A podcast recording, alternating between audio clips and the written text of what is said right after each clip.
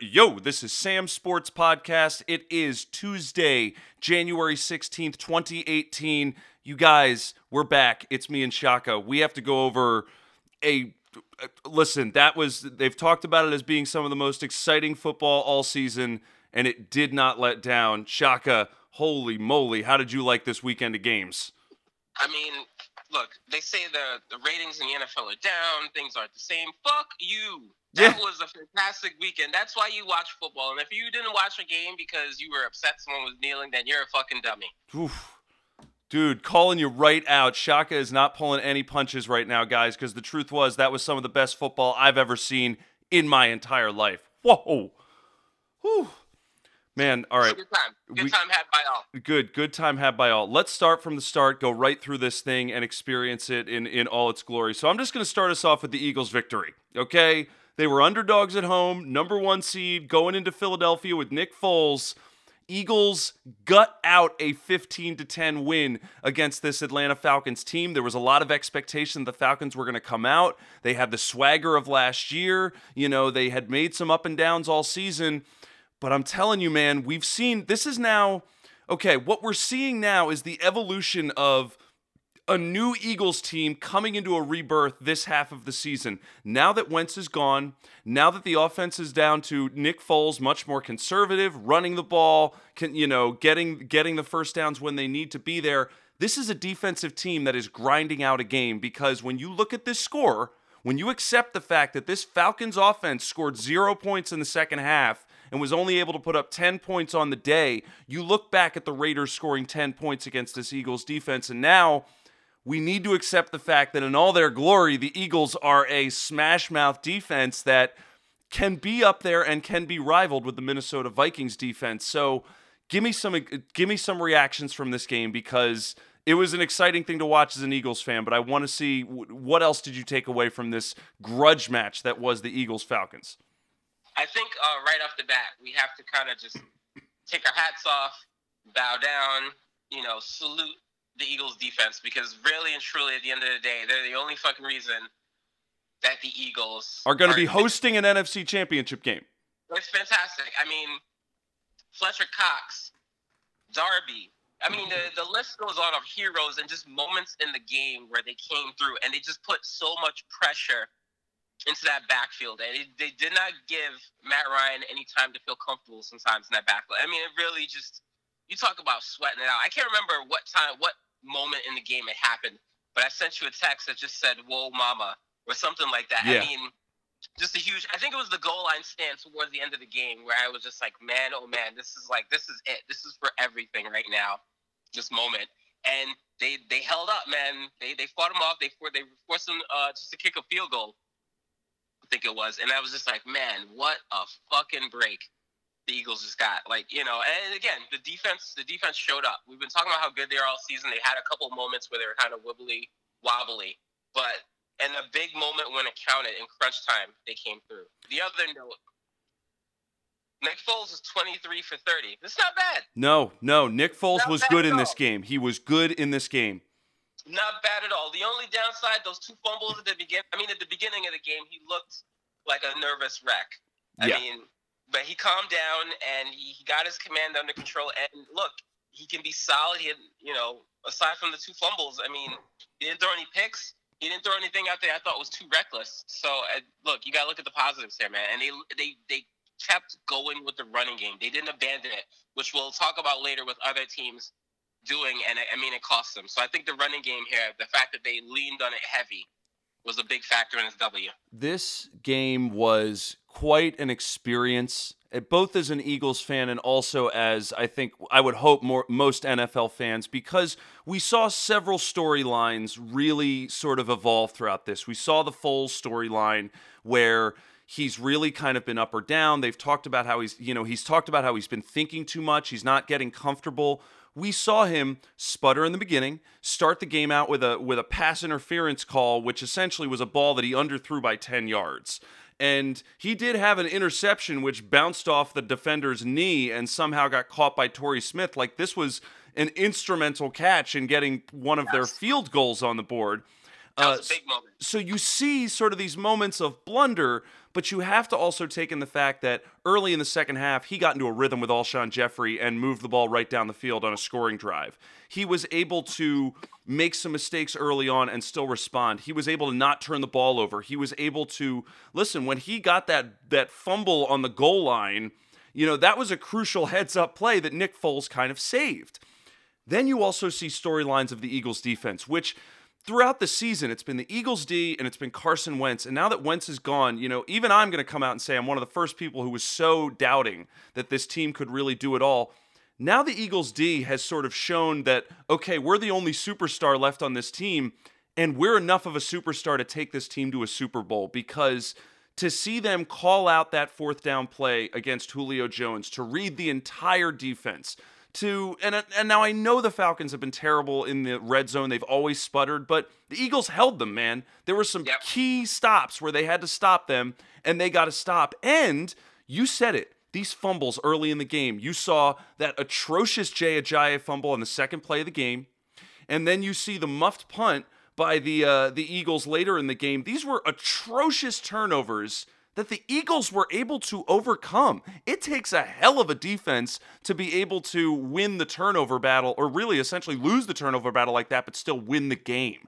I, I mean, this this definitely. I mean, I was really I was blown away as as to see that victory, the way it went down, to see how dominating they were in the second half against that Falcons offense. I mean, whoo, I'm I'm I'm for the first time in a while, I'm honestly saying Nick Foles might be all they need.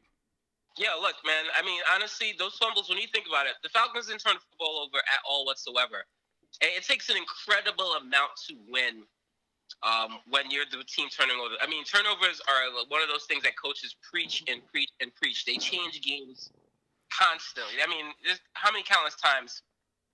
You know, look at uh, we're going to talk about coming up that Saints game. Turnovers change games. Mm, They change of flow of games, and the fact that the Eagles, you know, were minus two, minus three in that department, they still pulled out a gutsy fucking win. gutsy. It's huge. I mean, it says a lot about the team and just the constitution and where they're coming from. They came into the underdogs, and I know they felt it deep down that everyone kind of expected them to go down to the Falcons.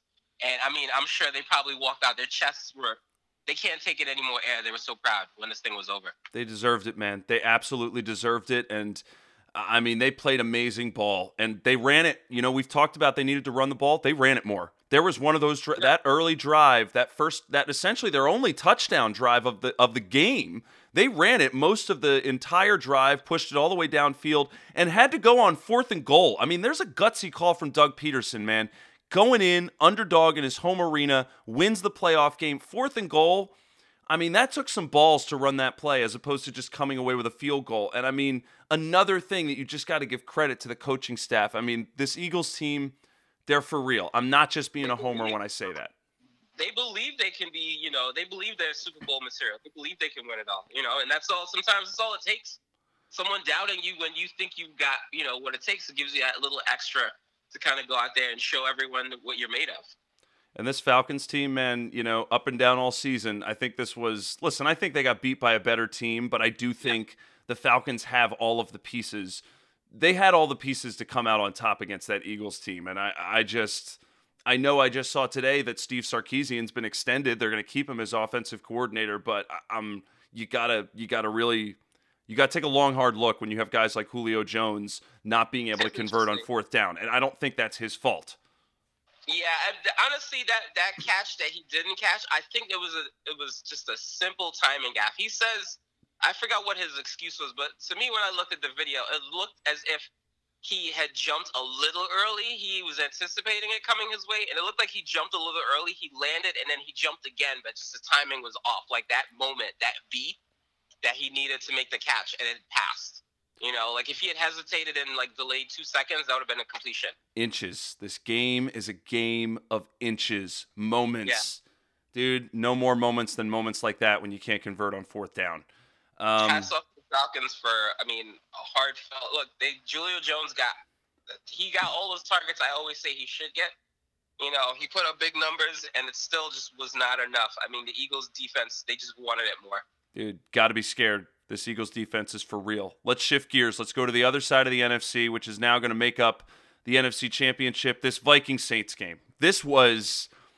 I mean, there was some fantastic football this weekend, but this is the one that's going to live down for the ages with that ending Yeah. play. For those of you, I'm sure, hopefully, you know what we're talking about. Stefon Diggs, the game winning 61 yard touchdown catch on third and 10 with no time left to win the game. Uh, I mean, I, I sit there, I think of moments like the Broncos, you know, Ravens game when Jacoby Jones caught that touchdown pass to win the game. That was the year the Ravens won the, the Super Bowl. Um, you know, I think of other huge moments that turn a game, like, you know, DeSean Jackson's punt return against the Giants, things like that. But Yeah. in a playoff game, and you know something else, that Ravens Broncos game I'm talking about was in a visiting arena. That was the Ravens silencing a crowd, whereas this you had Stefon Diggs sort of saving a hometown that's really been dealt with a lot of a lot of curses and bad just playoff losses. That Vikings team. Um, but listen, hats off to the Vikings. It was amazing. But let's really talk about this game because I think again we're going to talk about the moment. The moment will be talked about for years, forever. But let's talk about this game because this was a hell of a game. Vikings were Yep. favored, and I think the Vikings dominated the whole game. And what's shocking is that as much as they dominated the whole game, let's be, let's be fucking real here. The Saints won the game. Okay, aside Yeah. from a miracle at the end of the game, the Saints won that game. They came back into the fourth quarter. Drew Brees shredded them in the fourth quarter to essentially win that game. So let's go back to square one and really talk about what happened here. Now, I thought the Vikings were really dominating. They they stopped Drew Brees. They were they were not being able to move the ball. They couldn't run the ball. Drew Brees couldn't get the conversions, and then he throws a couple of interceptions in the first half, and then they have a missed field goal. Like this was a defensive showcase by the Vikings, and they were able to move the ball. I mean, Jerick McKinnon, uh, uh, Latavius Murray, they had several great rushing plays, and then Case Keenum, like a whole this beautiful game plan to dominate this first half of the game. But then you saw Drew Brees step up and kind of shred this defense. Give me some thoughts on what you saw from the Vikings kind of having half one and then Drew Brees taking over in half two. Give me some of what you thought of. half one, I'm gonna have to say, look, it doesn't really show up on the stat sheet, but Everson Griffen, Yeah. I mean, he was just wreak a one man just wrecking crew for that front line in Minnesota. I, he he just disrupted Drew Brees. He kept them, you know, uncomfortable in the pocket. There was one time I, I think he had a pass deflection, or an I think that was one of Brees' interceptions actually. Griffen had his back. I think he was halfway through like a spin move on the lineman, and he had a hand up, and he just batted away a pass from Oh, Drew Brees. right, right, right. Mm-hmm. He just disrupted everything. I mean, all throughout the first half, and that was really the, the key to the first half was just pressure. I think um, the Vikings' game plan going was to be super physical with the Saints team, to intimidate them in any way they could, and it worked. I mean, Michael Thomas and Xavier Rhodes were just going back and forth all game. All game. Really, you know. And And Michael Thomas got his in the second half, but in the first Yeah. half he was pretty silent. Yeah, I think psychologically in the first half, I think they just had they were in their head. Like nothing was just going well. I mean, Drew Brees looked out of sorts in the first half, and if you look at his numbers compared to that first half to the second half, I don't know what happened, what light switch went on, but I think a big part of it was um, Alvin Kamara just getting involved. I mean, they, just really kind of just leaned on him heavy. Ingram kind of faded away towards the second half. And I mean, everything just kind of went through Alvin Kamara, which is kind of a, you know, I, I almost want to say if they'd gone on to win this game, you could call that the passing of the torch. Yeah. Yeah, I, I, I agree. Kamara was a big part of, I think, what kicked into that offensive spark. There was also, I feel like they went up tempo. I feel like they really Yeah. started to try to respond to what the Vikings defense was doing to them. I, I remember one particular play. I don't think you remember this too. They did a, um, it wasn't a flea flicker, but it was a, it was a double pass, mm-hmm. and Kamara was wide open. Oh, that was Willie Snead threw to Kamara and he missed him. Threw he overthrew it just a little bit, but I thought about that moment, and this is when the Saints were out and they come back, and I was like, man, that would have been such a gut punch uh, moment. And then this is obviously before the game was over. I was thinking, man, the Saints are really kind of giving it to him right now. And defense, they were coming back. I mean, Case Keenum was making some really. I mean, he had a couple of bad throws where he's throwing off his back leg under pressure. He threw one really bad pick like that. I mean, Oh, that that pick was atrocious. I mean, that was that was a backbreaker. If you've look back, Yeah. if the Saints win that game, you got to look back at that pick as being absolute destructive. I think all signs would have pointed to Case Keenum looking. I mean, again, it's a tale of the halves. In the first half, he there was one time in the pocket, Keenum had so much time to throw the football, you, he could have made a fucking sandwich. Yeah. still you know completed to the receiver. The second half, you know, um, the guys on that front line. Cameron Jordan, man. Cameron Jordan was being a world beater in the second half.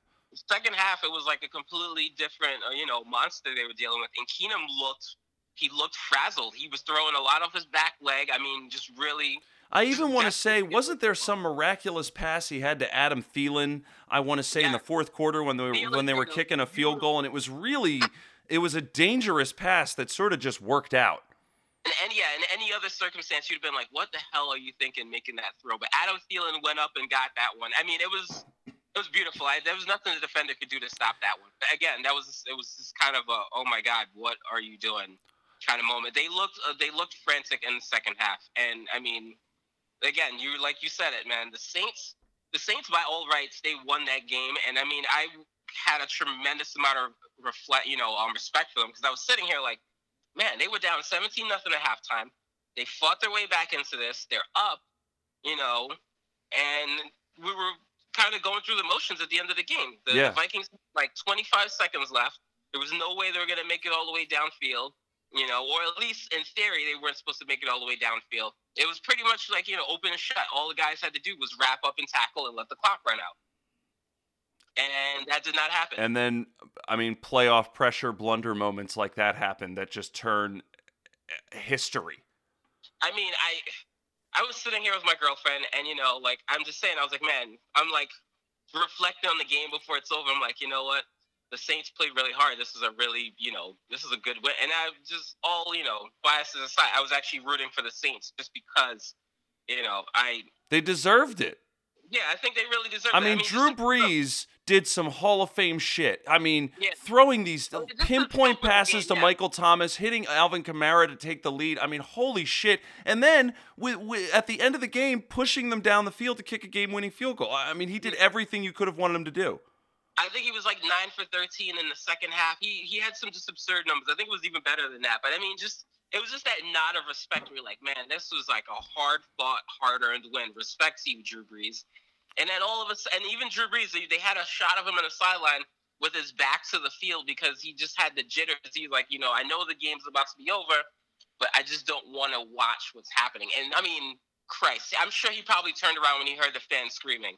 There was Oh no um, way he could not have looked to see what had happened. Oh my god. You know, and I remember sitting here, you know, my girlfriend, I don't know what the hell she's doing, but I mean, when Stefon Diggs caught that pass, and I realized that the guy who's supposed to be the last man back is completely out of place, I actually stood up and I said, "Oh my god!"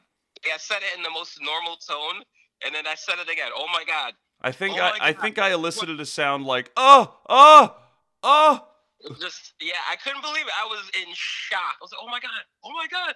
Are you? And I, I said, "I was, yeah, are you fucking kidding me?" And then my girlfriend looks up, like, "What?" What What's you're wrong? like you you you you, you, Like, you did gotta fit. Did you just see what happened? What They just- She's like, yeah, I thought they were supposed to lose. I'm like, no, not the Vikings, the Saints. The Saints just lost. Like I'm trying to like. Oh my god. You, you know what else that that makes me think of the the interception, the Patriots Seahawks Super Bowl interception. That's oh, another I, moment. I, I, I was like, those are the only. I mean, this one I personally, because as you know, as a Jets fan, I completely fucking hate the Patriots. but I had such an emotional investment in this game, and I, I'm not a big Saints fan. And you know, even I, at the same time, I was like, man, I have to feel like happy for the Vikings because this is just. It was just that kind of that rise and that fall, you know, emotionally. Like, can you just imagine what Saints fans felt like in that moment when they were like, "Oh my God, we just lost." I I mean, that must have been crushing. I had a I had a conversation with a Saints fan the very next day, and it was hard for him to uh, to even to even vocalize what he went through. just ripped out of your chest in the last what was it 17 seconds i don't even know how much time I think it on was I want to say ten seconds. It's just crazy just crazy to me how that game ended i mean that's one of those games where there's going to be a day when it comes on like espn classic or something like that and i will sit and watch Oh, just because just because it was i mean i watched from the second half on just because it was so much it was just a good game man it was just a nice it was a great game. That's why- you watch playoff football. Like that was just a, a, night- I thought it was a fun, you know, game to watch from beginning to end. Just to see two completely different monsters and see this is why both of these teams are in the playoffs right now. Oh man, and I, you know, I hope this is not the last ride we have with Drew Brees because I want Really? more of this. He was so good, so good, What, and 41. How old is this guy now? I mean, he's at uh, 39. I think he'll be 40 soon. I mean, he's up there.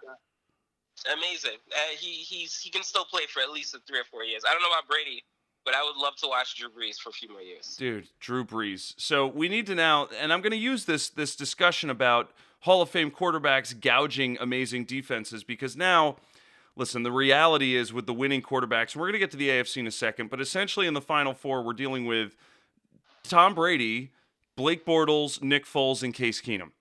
So the idea of having one of these Drew Brees types quarterbacks who can sort of always take apart an elite, an elite defense is starting to slip away because now Brady's the only one out there who still has that danger in him, that that Super Bowl chip that he could just take apart a D at any time. Because Drew Brees nearly did it with the Vikings until the Stefon Diggs miracle. Um, before we get into the AFC, let's talk about the matchup. Let's talk about the NFC matchup. Let's do a quick preview. Um, I think we can go ahead and pick winners as well. This is going to be Eagles Vikings. It's going to be this Sunday, uh, the 21st, in Philadelphia. Probably be cold, chilly. Um, we're looking at two defenses. We're looking at two former Jeff Fisher quarterbacks of the Rams in Case Keenum and Nick Foles. Um, How bizarre. how bizarre to to see this come together. But uh, now, I mean, I'm going to give you some things that I'm going to be looking for, which is I see capabilities for the Eagles to win this game in number one. Uh, you're going to see the defense be able to get after Case Keenum and interrupt their timing. I think there's vulnerabilities. I think that there's opportunities for Thielen and Diggs to really hurt the secondary. Uh, I do think that the Eagles' front seven is going to damage that run game. I don't think Latavius Murray and um, Jerick McKinnon are going to be, able- you know, they're they're going to throw some stuff in there. They've got gadget plays, they've got swing play, uh, screen pass plays, but I think they'll be able to kind of temper that and get after Keenum, and that's where I see them winning this game because this defense can really be world beaters. Now, same time, this is not the Falcons defense. Nick Foles is going to have trouble against Everson Griffen and this front seven. I mean, Sendejo, hopefully he plays. I mean, this is going to be a game of field position and field goals, and hopefully you have one or two long drives where the Eagles are able to get it in because we can't take this away. We need to remember about this Falcons game. The Eagles had several long drives, like 10, 12, 14 play drives of eight minutes, and that's not going to be as easy to do that against a Vikings defense. So that's where I see sort of the possibility of, you know, one major turnover one way or the other can decide this game. Uh, that those are some of my thoughts. Give me some of your thoughts before before we pick winners. Give me what are you seeing with this matchup? I think on both sides of the football here, I mean, the name of the game is really pressure at the end of the day. And look, the Vikings, it can be done because the Saints did a great job, especially in the second half, of putting pressure on on Keenum. And we we he he has a flaw. You know, he gets a little bit jittery in the pocket, and I think he he as opposed to taking the sack, it looks like he's much rather dump off the football. So I Mm. mean, there, there's a hole there to exploit if possible and I think the Eagles can do it. They have the they have the personnel to really apply pressure on that side of the football. On the other side of football for the Eagles, I mean, I, I the running game is going to be a kind of a tricky thing. I think they they have a better you know one-two punch than a lot of people would appreciate, and you know in the Jai, and I, I think. I, I think it's gonna be. Look, man. I'm not gonna lie to you. I'm not gonna bullshit you, Sam. It's gonna be rough go. I think they're gonna have to gash him they're gonna have to look at this tape against uh, you know the Saints, especially when the Saints came back in the second half to kind of see what works. And um, you know, because Xavier Rhodes is gonna be playing his ass off out there, and uh, obviously, you know, he, he he doesn't take kindly to uh to any kind of opposition. It doesn't matter who they're playing against. So I think the Eagles are gonna have to find some uh some holes in that defense, and I don't know how they're gonna do it. They're gonna have to get rid of the football quickly. Maybe some more screen passes involving the running backs just to kind of also take Nick Foles, you know, mentally, especially at the beginning of the game. Because if he's getting pressure constantly in that first half and he can't get his wits together, I mean, this thing could fall apart quickly. So I think they have to do a lot of screen passes, a lot of dump off outlet passes just to pick apart this defense. If that's how we're going to get these long 15 play drives, that's probably the best way to do it. But um, every now and then, I don't think they should hesitate to try to throw it downfield, at at least on the weak side. Um, Newman, Terrence Newman's old. he can be beat, and he was beat a few times last weekend by Michael Thomas. So if there's an there's a hole to exploit in the defense, it's right there. I'm picking the Eagles 16-13. Whew. Um, I think yeah, I feel good about that. I think it's real. I think it's possible. I think that it, this is going to be a lot of punts, and I think it's going to be a lot of field goals. And I mean, I just see the Eagles really kind of doing a little bit of like, you know what, we're going to give you everything except the first down. And I mean, aside from some huge plays, possibly by a Latavius Murray or a Jerick McKinnon, I mean, I see the Eagles squeaking this thing out. You know, now that we're not dealing with Drew Brees, you know, now that we're not dealing with the LA Rams, I mean, this is a defense that could choke out a team like the Vikings defense. And if Foles plays as smartly and as conservatively as this previous game, and if they do if they do anything to cut down the turnovers and run this ball down their throat with a Jian Blunt, I'm gonna go with the Eagles. Look, if it was a neutral field, I'd actually take the Vikings in this one. I think uh I think their defense is slightly better than the Eagles. I think their wide receivers are a, a, a step up from what the Eagles have in their possession. And uh, Case Keenum, I, I can't really. I like I said, I've been watching this guy since college, and I haven't been able to wrap my head around him. So I, I mean, I, I would say he's probably a liability at quarterback as well. But I'm going to give a slight nudge to the Eagles just because of home field advantage. That's really about it. I think they're going to try and create as much noise in that damn stadium in Lincoln Financial Field as humanly possible to keep Case Keenum off his cadence. Factor that in with the pressure that the Eagles' front line is definitely going to bring. I think it's going to rattle Keenum enough to let the Eagles get a quick early lead and to run the football to one keep the pressure off of Nick Foles and two to burn out that clock because this is not going to be this is not going to be a shoot uh, you know a shooting fest. This is going to be I want to say low scoring. You're saying 13 16. I'm thinking even lower than that. I'm thinking maybe 10 13 Eagles. Mm. Oh, I'm getting excited, man. Now the Eagles have got the identity of a defensive smash mouth. I'm loving this. Dude, I haven't felt this positive about the Eagles. I mean, since like, you know, when before the Wentz injury, man. I'm just it's exciting. They've got a real chance at winning this game. I just oof, it's feeling good. And it's gonna be cold in Philly. Honest, it's gonna be I cold. Wish sometimes I wish sometimes that they would just let I, I, even just to open the second half, just to try to catch the, the the secondary sleeping and just have like you know have him Nick Foles just throw a deep pass and just angle it so that it's something that if it can't be caught by a receiver, it's just going out of bounds. Nothing in the middle of the field, just an outer edge because you've got you've got the personality. Torrey Smith still got plenty of speed. Uh, I mean, I really wish they they, they need something. I think to kind of catch this uh, this Vikings defense sleeping and just kind of snap and learn and say, hey, you got to be prepared for everything. I would love to see that. I don't think it's realistic, but um, look, man, Nick Foles. Like, again, look, you look at those numbers from the last game. When he, you know, he's there was a reason why he was drafted. There was a reason why he had such a great season with the Eagles in the first place. I don't know what the separation was from you know then and now, but he he he's not a shit quarterback. There's stuff there's something there, and I I don't know. I'm hoping that this this playoff run will kind of bring that out for him. I hope so, man. He's he's earned he's earned some darn respect this season after all the ups and downs he's had. He's he's bring this team is in the NFC Championship game and he's a part of it. That's the truth. Yeah, yeah. I mean, there's no there's no dodging that. There's no going around that. All right, man. Let's let's switch gears. Let's get to the AFC. I think. Uh, d- um, do, are you so? You, it, at this point, Shaka and I are both picking the Eagles. Now we were both bucking the trend last week, but god damn it, I think we ended up picking the right teams. We're both going with the Eagles this time around.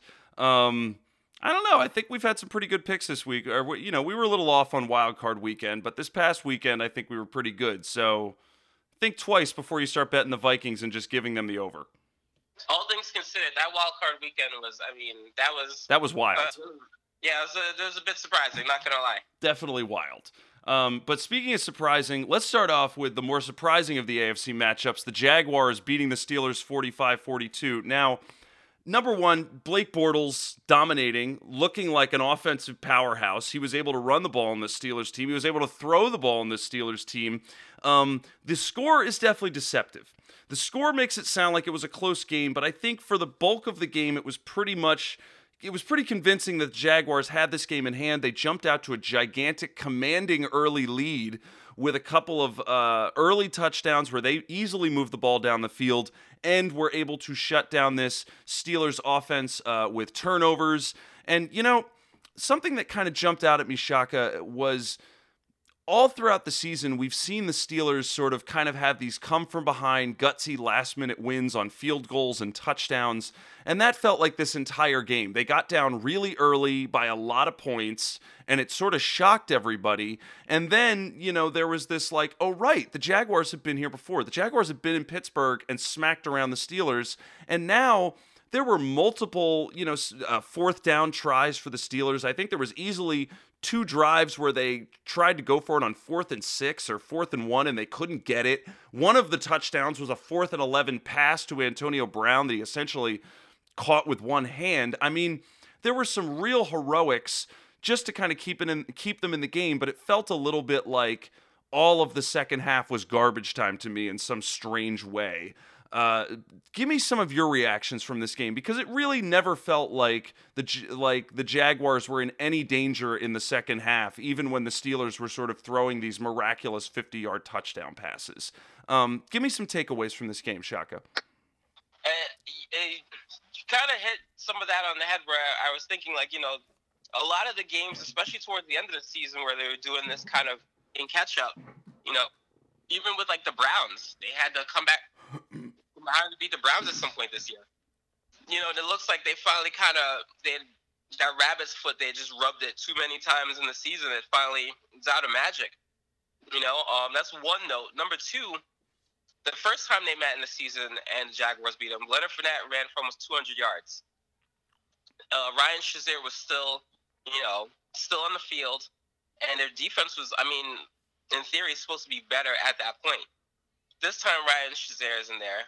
I mean, and they just kind of rotate out running backs on these guys and just stomp all over them. You know, uh, T.J. Yeldon, who lost his starting job to Fournette, had a big day, had some big runs. He had a great first down catch. I mean, he was yeah. to to have him come in and spell Fournette, keep everyone fresh. Play just as well, play just as well as Fournette. You know, I mean, it, it, it was a lot of things that just kind of factored into just the Steelers getting pummeled. They got thumped. yeah, their defense looked paper thin. The Jaguars ran all over them, and Bortles threw some nice passes. Man, there were some pinpoint yeah. third downs to Dede Westbrook, to uh, to Allen Hurns. Uh, it's second and fifteen. Bortles is going to pick up the first down with his legs. I mean, the Steelers defense, uh, they had to real. I, that's a real moment where you got to take a long, hard look because this was a dominating defense that really did not come. They did not show up to play on Sunday. Well, that was begs the question: is I, I I try to think, and I didn't get a chance to actually look up what their defensive rankings were on the season. And I mean, they should probably do defense defensive rankings for the first eight games, and then the you know, the eight games after that. Because I know that second half of the season, I'm not crazy. There were some games where they just kind of let they just let get out of hand. Um, and I I really just looking towards their off season. I don't know where this team goes from here. Uh, you know, Le'Veon Bell is talking about retiring if he gets franchised again, which is I, don't know if that's just dramatics to kind of rush a deal or what, but he might not be here next year. Um, ben is getting up there. He's not as mobile as he used to be. Um, still can throw the football a ton, but you know he might just be might be just too beat up. And, I, mean, uh, I mean, I say you got to bring all these guys back. There's no reason to think they're not going to bring everyone back. I th- I think there's some real question marks on the defense. That's really it. Is the defense is where they kind of need to shore up, and I mean, they might have to dive back into the draft. Maybe you know what, trade Antonio. Br- uh, sorry, not Antonio. Martavis Bryant. Uh huh. You know, for a defensive draft pick, because there are a couple teams out there who I'm sure could use another guy at the wide receiver position. I'm looking specifically at the Falcons. Even could you imagine with the Martavis Bryant? On the other side of Julio Jones. Yeah. Like there's oh wow. there's some possibilities out there, man. Like you know, um, they really need, and they have a couple of expendable, you know, guys on the. And at some point, Martavis Bryant's gonna want big money. It's happened before with them and other, um, you know, speedy wide receivers out there. They're Yep. gonna have to get something up at some point. So Yeah. I mean, And you know, Yeah. having an embarrassment of riches at wide receiver is not exactly a bad situation to be in. Um, But it, it's just it's it's shocking how all that firepower couldn't stop the friggin' Blake Bortles and the Jaguars. I mean, Yeah. we've known that this Jaguars offense is nothing to get too excited about. I mean, they got held to ten points against the Bills on Wild Card Weekend, and now you're sitting here saying, you know, we were completely unable to stop Bortles or the run game.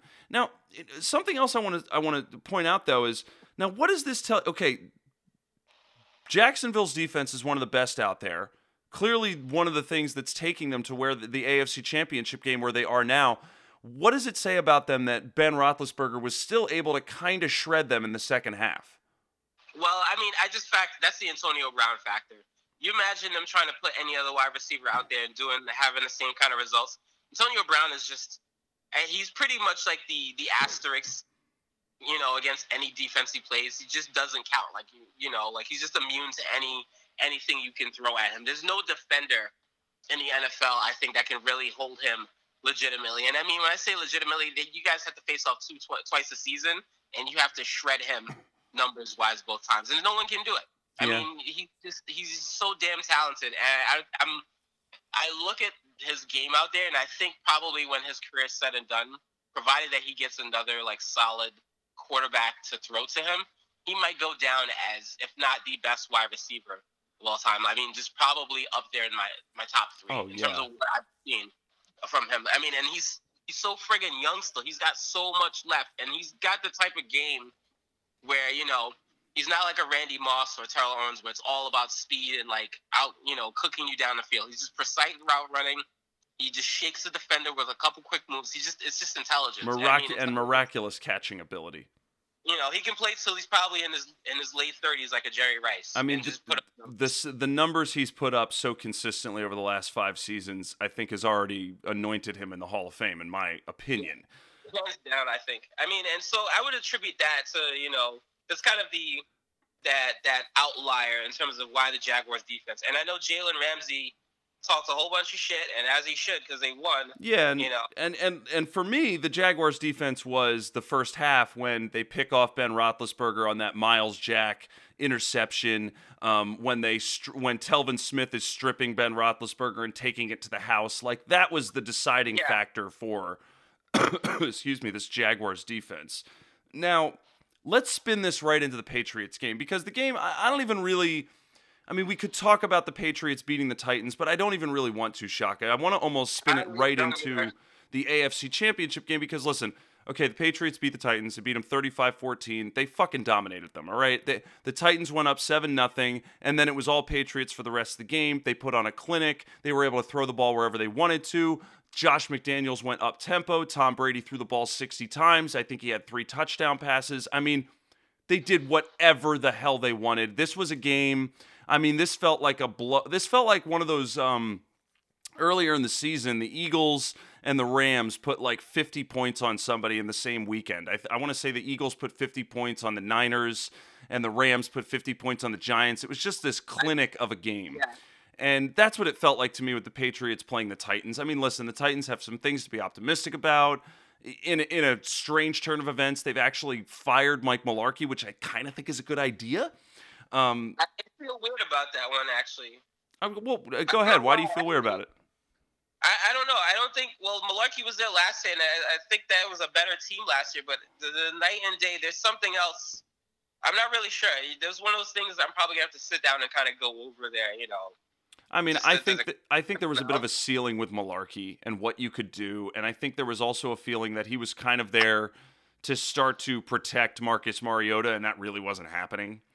Um, Mariota just doesn't have that kind of game where he wants to be, you know, a pocket quarterback. He running is no, very much. mo- mobility is always going to be part of him. He's kind of like a Russell Wilson, except that I, I just don't think he's as wily and he gets hit a little more. Um, anyway, listen, the Titans, that's neither here nor there. They lose. I just thought the Patriots really smacked them around and, and were able to do whatever they wanted to them. So let's move that right into the Patriots playing the Jaguars. Because Yeah. we did see Ben Roethlisberger and some of these, you know, now you nailed it. You're talking about, I was like, how did they put all these points on the Jaguars defense? Antonio Brown. Can Chris Hogan and Amendola and and you know James White and Dion Lewis are is that the game plan that the Patriots are going to bring up against the Jaguars? Like, let's look at this Jaguars Patriots matchup because is this going to be another cakewalk for Tom Brady and Bill Belichick right to the Super Bowl where they game plan against Blake Bortles? They come in, they figure out a way to, you know, squeeze in enough passes against Jalen Ramsey, and they're able to get enough funky run pass screen plays with Dion Lewis that they're able to score a couple of touchdowns and then survive their defense. Or the Jaguars defense going to come in and bring pressure, be able to get turnovers, be able to make them make mistakes and actually slow down Bill Belichick in Gillette Stadium. Like, give me some thoughts here. Uh, I'm gonna say, well, obviously outright. I, I'm I'm tired of the Patriots. I'm Me too. I'm tired of them too. I want them to lose, but they fucking won't. And but at the same time, I I just cannot genuinely put it past them for not. They're not gonna come out here and womp this team, but this is gonna be just, of course, fucking sick to my stomach. Tom Brady once again rising to the occasion type of bullshit. You know, um, I'm gonna say right now, I I would have said initially, I'd have expected Brandin Cooks to have a bigger impact on this offense than he actually does. Uh, I think he might have a big day. I mean, just because, how are they to stop Gronk? I, I'm I'm looking at just just in terms of he's a nightmare in terms of a mm-hmm. matchup. How do you stop a guy like that who is that big and that fast and that good of a route runner? And I just don't know who they have to answer that you know that call. I'm sure they're probably going to put another safety to shadow him out there, but I don't know how effective that's going to be, especially when Amendola as a safety, you know, the safety valve went off last weekend for friggin', you know, 11 catches. He hasn't even been healthy all season. Where the hell did he come from? You know, so the Patriots just have so many weapons at their disposal. I'm a little bit nervous, not to lie. This defense might look like Swiss cheese a little bit because the Patriots, they don't have any set, you know, they're not, they're not beholden to any set game plan every week. You're not to say, oh, we're to do this this week. We're to do the same thing they do every week. No, they change up their game plans constantly. One week, Gronk is the star. Another week, Amendola. You know, another week, James White might be the guy that they call. Or Dion Lewis another week. They can just, they can go to whoever they want at will. They can turn nobodies into stars. It's hard. I mean, I don't know how you game plan for that. And I think everyone that the Jaguars have faced this season is, you know, you come in, you got your bulletin board material. We're to shadow this guy. You know, we're to take AJ Green out of his game. We're to take this guy out of his game. You know, which is probably one of their biggest keys to success is that they come in with a game plan to shadow one or two guys and they shut them down. I don't know how you do that with the Patriots. Yeah, I, I, I have no idea either. I don't know what they're going to plan. Um, I mean, I don't know if they're going to be able to contain Dion Lewis. Uh, I don't know. I think they'll be able to probably contain some of the passing. Like, I think they're going to want to get pressure on Tom Brady and they're going to try Yeah. to interrupt timing. I mean, historically, that's been the only thing that's truly worked against Brady is, you know, disrupting the offensive line, getting pressure on him, and disrupting timing so that he can't do exactly what he wants to do. And, you know, if they're able to do that, and maybe make up for their, re- you know, maybe Marcell Dareus and Calais Campbell, you know, are able to stuff the run a little bit and you get a turnover. Like that's where I see opportunity for Jacksonville. But, you know, I also just see them slowing down the Jaguars offense and I see Jacksonville not getting as many turnovers as they need. And, you know, maybe this being a 2014 game Patriots in Gillette. I mean, you're going into Gillette. That's it is I mean holy shit it's hard for me to think that the Jag I mean but at the same time Jaguars were I think the Steelers were favored by 8 points. You know, now they're going to New Yeah. England. I think the Patriots are favored by 7, but how many times do we have to bet against Blake Bortles before he's in the fucking Super Bowl? I'm excited about this game generally because I'm really, really curious to see if Jacksonville comes out here and shocks the world yet again. You know, we've been, uh, and I'm I'm guilty of it too. Been naysaying and doubting this team all season, and they've come and they've punched a bunch of guys in the mouth that did not see it coming. So who knows? I mean, uh, are the Patriots going to be the next people? You know, the next team that kind of fall asleep on these guys and just you know get get run over. I don't know. I'm I'm curious to see though, so I'll definitely be glued to the TV for this one. So, who you got? I'm I'm gonna go with Patriots. 2014 Patriots. Yeah, I got the Patriots in this one, man. There's no way I can go against. Wow. I mean, look, they might just to ease off the pressure, they might just have Tom Brady operate out of his shotgun all game. They've done it before. When he's had ankle injuries, I mean, you notice that 70% of their plays come out of shotgun. They just have an offense that's like it's like the whole offense is fucking yoga. They just they're so flexible. They can do whatever they want. They can do whatever they want. I mean, let hear it now, guys. We're predicting Eagles Patriots again for Super Bowl 52. I, I mean, it's on. We'll see how this weekend shakes out, but that's what we're calling right now. I mean, I mean, do, do you feel like there's anything else you want to add here, Shaka? I mean, I think we said it, man. That, I mean, this is looking very familiar. It's just that To won't be here this time. dude, certainly not To, and I don't think anyone thought Carson Wentz wouldn't be there either. Who'd have thought that Austin's Austin, Texas's own Nick Foles would be there? Amazing. Well, we let's hold our tongues yet. Let's knock on wood. We still got to let these games play out, guys. Thanks a lot for listening to Sam Sports Podcast. You can subscribe to the podcast on iTunes, Stitcher, and SoundCloud. Like my Facebook page, Sam Sports Station.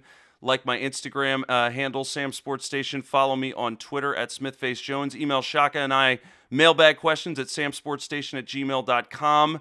Guys, enjoy the conference championship games, some of the best games all season. I know we will be. And uh, listen, we'll be back next week to uh, break them down and talk about Super Bowl 52. Enjoy the games. Talk to you later. Bye bye. Bye, guys. Enjoy the games.